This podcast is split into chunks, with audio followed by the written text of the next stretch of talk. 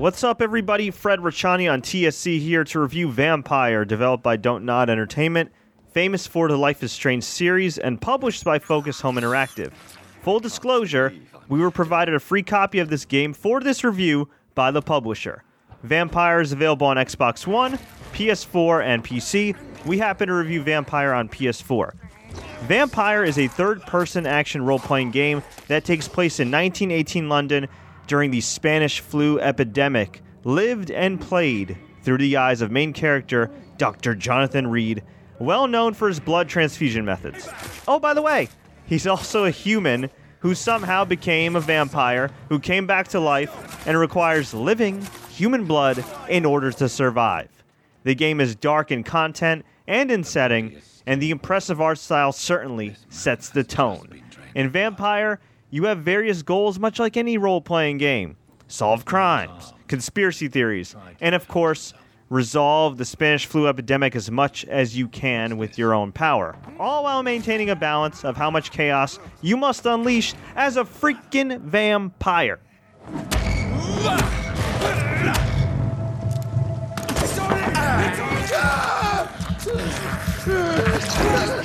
You gain experience points by completing missions and acquiring key hints throughout the game with its massive amount of dialogue. This isn't one of those games where you waste your time talking to useless characters. Every single one of them serves a purpose, no matter how big or small, in progressing the story. As you gain hints from each conversation, you can chat again with the characters and bring up subjects to get to the bottom of a particular mystery. Did you know of your son's plans to join the Wet Boot Boys gang? Barely survived the war, just to come back and see my wife die of the flu, and my son turn into a petty thug.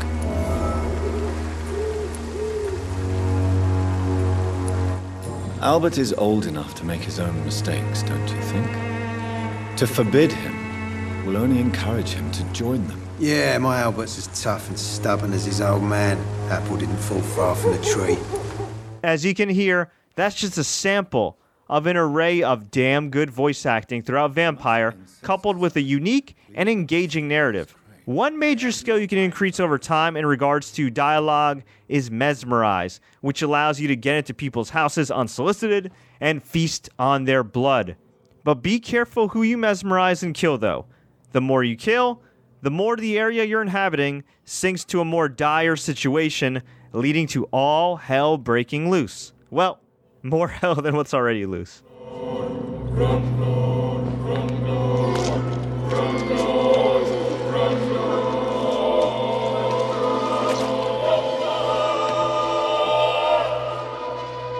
I'm not afraid anymore.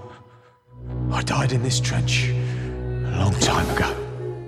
You should also be weary of whose blood you consume and what condition the character is in. As you kill enemies and explore London, you acquire various materials to craft cures for fatigue, the common cold, anemia, among other ailments. I'm not saying you should bite the neck of everyone, but if you're going to, and they happen to be sick, make sure they're nice and healthy before you bite them in the neck. Take this, then. And perhaps you could try to slow down the alcohol intake, too. Hey, Doc, you don't really want me to stop the only remedy I can afford. Shillings aren't the only currency, at least not to vampires. Blood rules above all else, and the healthier and more prominent a character is, the more their blood will be valuable to you and your growth. Creepy, right? But it comes at the expense of the city's physical and mental state. Depending on who you kill and how much blood you consume, combat can get easier, or it can be much more challenging should you choose to protect as many characters as humanly and vampirely possible. The combat in the game has been described as similar to Bloodborne and Dark Souls. Full disclosure, guys, I haven't really played those games, so I'd best describe it as an early Assassin's Creed title with more strategy, particularly when it comes to stamina. Much like most Assassin's Creed games, the combat system does get a little repetitive once you get the hang of it. Left right buttons are used for specials and ultimates, triangle is to stun, square for your main weapon, circle to duck and dodge and teleport, and the directional pad to switch out weapons and take an antidote. Although, unlike Assassin's Creed, you can't just button mash your way through everything. Maintaining your stamina is key. unless you want to leave yourself prone to enemies' attacks. Sometimes, all it takes is one hit to kill your momentum and yourself. You definitely want to be mindful of stamina, especially during boss battles. So, yes, you will have to require some patience. Trust me, you'll need even more patience if you die because the reload times are no joke. And here's where Vampyr becomes extremely polarizing amongst gamers I've spoken to. For all the good things I can say about this game, the narrative structure, the art style, the voice acting, the variety of skills to level up, there are just as many complaints I can make about this game from a technical standpoint. Long load times. If you die, Vampyr gives you around two minutes to load back to the checkpoint. In today's gaming age, that's two minutes too freaking long. Now, it's not just Cause 3 on PS4 bad, which back in 2015 had me wait literally 20 minutes after a death. Seriously, Google it. But it's not great either. Depending on certain doors you open, or people you talk to, or even at random parts of combat, you will experience at least one to two minutes of what seems to be an obnoxiously unnecessary loading time for a AAA game. But the issues don't stop there. At times when sprinting, I had the frame rate drop below 30, and early on when speaking to characters, the initial camera angles were just bizarre and at times obstructed the character's frickin' face. I also had issues early on with the directional pad not responding when attempting to switch weapons or use an antidote during combat. Not cool, guys.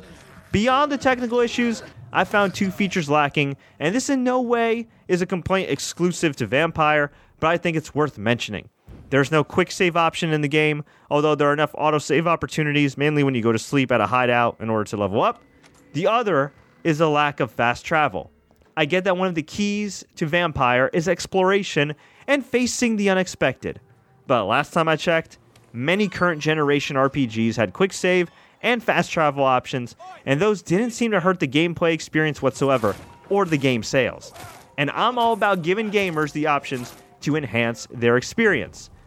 To sum up my issues with, well, Vampyr's issues, the game plays very much like a launch title on PS4 as opposed to a game taking full advantage of the Sony console's capabilities five years into its existence. But believe it or not, if you can tolerate these issues, and I use the word tolerate loosely, I believe this game could be worth your while. And believe me, I wouldn't say that about a lot of games that load, load, and load. So what's the verdict? Graphics, I give Vampyr 7.5. I really like the art style, but I gotta dock some points for frame rate issues that are never fun to deal with. Gameplay, I give Vampyr 7.5. These are certainly not the best RPG controls I've ever been given, but they are fun, and once you get the timing down on lock, it's a pretty smooth ride from there, minus the occasional technical issues with the combat. Content, I give Vampyr an 8.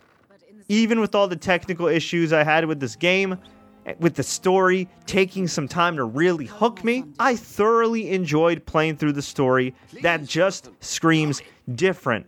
And a gaming world where everybody tries to do the same thing. Battle Royale. Oh, hey, this RPG was successful. Let's copy it. Let's take something from here. Vampyr is different. And for better or worse, they did a hell of a job of making this game stand out in the market. So overall, TSC gives Vampyr on PS4 a 7.6 out of 10. For more information on Vampyr, more game reviews, and news updates, subscribe right here to TSC News. You can also visit our official website, thesportscourier.com. And if you enjoyed this video, please like, share, take care. If you agree with me, if you disagree with me, I'd love to hear from you. Drop me a line in the comments section. And until next time, everybody, as always, enjoy the game and stay safe on the streets of 1918 London, England.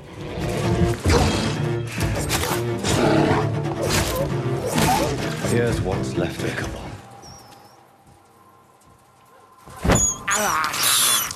I have this thirst for blood.